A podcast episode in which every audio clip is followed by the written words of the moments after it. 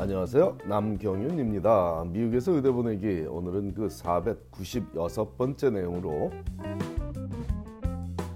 장학금을 주겠다는 의대에 대처하는 방법 지난주에 이어 두 번째로 알아보기로 하겠습니다.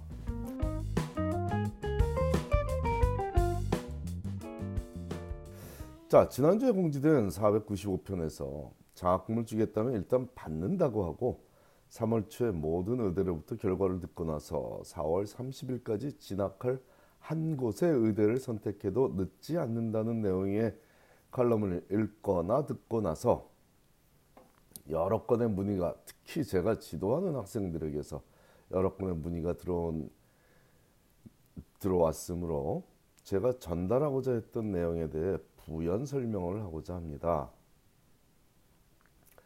자, 제가 지도하는 학생들 중 어, 이번 사이클에 의대 지원한 학생들 거의 모두는 현재 적어도 한 군데 이상의 의대에 합격한 상태로 조금 더 입학을 희망하는 의대로부터 기쁜 소식이 오기 바라고 있는 그런 상황이며 이들 중 대다수는 자신이 거주하는 주에 주립의대에 합격하고 1월에 합격자를 발표한 명문의대들에 역시 합격했습니다. 하지만 대부분의 주립 의대들이 아직 장학금 제한을 하고 있지 않으니 어떻게 해야 할지에 대해 고민하며 문의하는 것이죠. 그렇다면 모든 주립 의대가 행정적인 절차에 미숙하다고 말하는 것은 절대로 아닙니다. 이번 사이클 UCLA 의대에 합격한 제 학생들 중에는 이미 전액 장학금 제한을 받은 학생들이 있으니 아, 학생들은 아니고 한 학생만이 UCLA 의대 합격한 몇 명의 학생들 중 한 학생만이 전액 장학금 제한을 받았습니다. 그러니 주리부대는 모든 면에서 명문 사립부대보다 부족하다는 공식은 전혀 성립되지 않습니다. 하지만 일부 주리부대들의 긴장감이 떨어지는 것은 사실이며 그렇다 보니 아직까지 장학금 제한을 받지 하지 않은 주리부대들이 제법 있고 그러다 보니 지난 1월 18일에 마운사이나이 의대가 합격생을 발표하고 난 이후 많은 학생들이 자신이 합격한 주리부대에 진학하지 않겠다고 통보해 주는 시기에 대해 문의하는 것입니다. 장학금 제한도 받기 전에 안 가겠다고 하는 것이 무례한 것이 아닌지에 대한 우려를 표하는 학생도 있었고 장학금 액수가 얼마나 될지에 대해 민감한 학생도 있었습니다. 마운사이나이 의대보다 목표가 더 높은 학생 중에 실제로 제가 지도하기도 그에 걸맞게 고등학교 졸업한 날부터 그날부터 지도를 시작해 왔고 그렇게 좋은 결과가 있을 거라고 기대하는 학생에게는 지금이 적기이니 합격한 모든 주립부대에 진학하지 않겠다고 통보를 해주는 것이 예의, 예의라고 맞는 일이라고 지도했습니다. 이 학생이 장학금 때문에 마운사이나이 혹은 그보다 더 괜찮다는 의대에 진학하는 것이 인류에 대한 예의이기 때문입니다. 반대로 마운사이나이 의대보다 공부하기 수월한 의대에 진학하는 것은 인류에 대한 예의가 아니기 때문이기도 합니다. 조금 더 성적 관리가 어려운 의대에서 조금 더 훌륭한 멘토들에게서 조금 더 좋고 많은 것을 배울 수 있는 의대 생활을 하는 것이 어울리는 학생이고 그로 인해 그 학생이 평생 해나갈 질병과의 싸움에서 조금 더 나은 전략을 짤 수 있게 된다면 인류에 조금이라도 더 도움을 줄 가능성이 있다는 의미입니다. 바로 조금 더, 조금 더, 조금 더의 의미인데 하지만 학습 능력만으로 보면 마운사이나이 의대에 합격했다는 것이 믿기지 않는 학생에게는 비록 제가 지도했더라도 조금 더 기다려서 주리부대에서 어떤 장학금 제한이 오는지에 따라 결정을 하자고 했습니다. 이 학생은 정형외과 의사가 되기를 희망하는 학생이고 본인이 운동하다 자주 다쳐본 경험이 있어서 그를 토대로 어떤 의사가 되고 싶다는 방향을 정확히 설정하고 준비해온 학생이다 보니 본인의 학습 능력에 비해 무리가 갈 의대에 진학한다면 추후 레지던시 매칭에서 원하는 전문 분야 혹은 원하는 지역의 병원에서 레지던, 레지던 생활을 못할 확률이 높기 때문입니다. 어떤 학생에게는 전문 분야에서 트레이닝 받을 수 있다면 어디에 있는 병원이든 상관이 없기도 하지만 어떤 학생에게는 레지던시 트레이닝을 받을 병원이 위치한 지역이 상당히 중요하기 때문에 진학하는 의대를 결정할 때 이런 요소들도 고려해서 조언을 해주고 있습니다.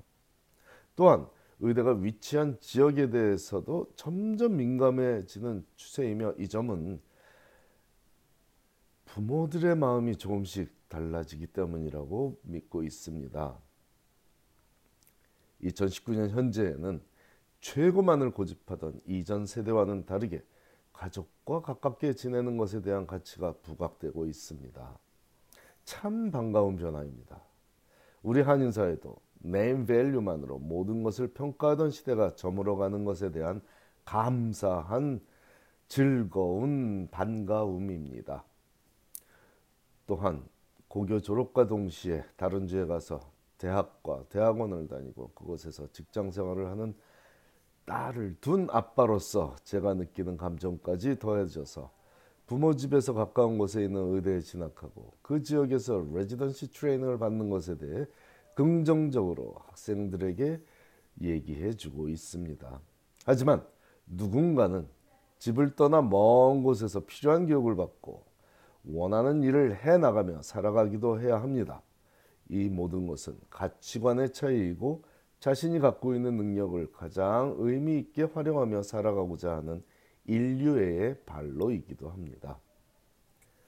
어떤 젊은이가 오지에서 봉사하며 산다고 하면 모두 훌륭하다고 칭찬하지만 그 젊은이의 부모까지도 자신의 자녀가 훌륭하다고 생각하며 행복해 하려면 가치관의 변화가 있기 전에는 불가능하겠죠. 자녀의 가치관 형성에 가장 큰 영향을 주는 것은 부모의 가치관이며 부모의 가르침이다 보니 저보다 조금이라도 젊은 부모들의 가치관이 실용적으로 변하는 것이 느껴지고 이 점이 반갑게 다가옵니다. 그럼에도 불구하고 저는 지도하는 학생들을 하버드 의대에 진학시키고자 노력하고 살고 있으며 실제로 매년 꾸준히 많은 학생들을 하버드 의대에 진학시키고 있는 것은 인류를 위해 아니 좀 더 현실적으로 우리 한인 사회를 위해 열심히 살아온 한인 젊은이들을 조금 더 잘 교육받고 조금 더 숭고한 이상을 가진 의사로 키워내고자 하는 노력입니다. 목표가 다르면 다른 노력을 하게 되죠. 제가 새로운 학생을 가입받게 되면 필요에 따라 이전에 제가 지도했던 학생들에 대해 간략하게 소개하는데 실제로 4년 동안 A 학점만 받아 4.0인 성적표나 혹은 100%일이라고 찍힌 MCAT 성적표 또는 그것보다 훨씬 더 인상적인 봉사활동당 수천 시간을 소요한 레주메를 보게 되면 현재 3.9인 학점을 유지한 학생들은 조금 더 노력하게 되고 현재 더 지금 뭐 조금 더 노력하게 된 결과 조금 더 나은 학습 능력을 갖추게 되는 것이 일반적이고 공부하기 바빠 봉사할 시간을 어떻게 낼지 걱정하는 학생들에게는 할 수 있다는 자신감을 심어주게 되더라고요. 지금까지 저와 함께 노력하며 원하던 의대에 진학하고 바라던 레지던시에 매칭된 학생들이 있었기에 앞으로도 우리 한인사회에서 열심히 살아가는 젊은이들에게 자신의 능력을 낭비하지 않고 충분히 발휘할 수 있도록 도울 수 있을 것이고 또한 변해가는 부모들의 가치관에 맞춰 각 가정의 목표에 맞는 지도를 하고자 합니다. 그런 의미에서 어떤 학생은 지금이 1차적으로 합격한 의대들을 정리하여 진학을 희망하는 학교만 남겨놓을 때라는 것입니다. 누군가는 애타게 웨일리스트에서 벗어나기를 기대하고 있는 것도 또 하나의 이유이고 자신에게는 큰 의미 없지만 누군가에게는 소중한 그 무언가를 나누는 마음가짐 또한 가르치고 가르치고 싶은 것이 너무 큰 욕심으로 여러분께 들리지 않기 바랍니다.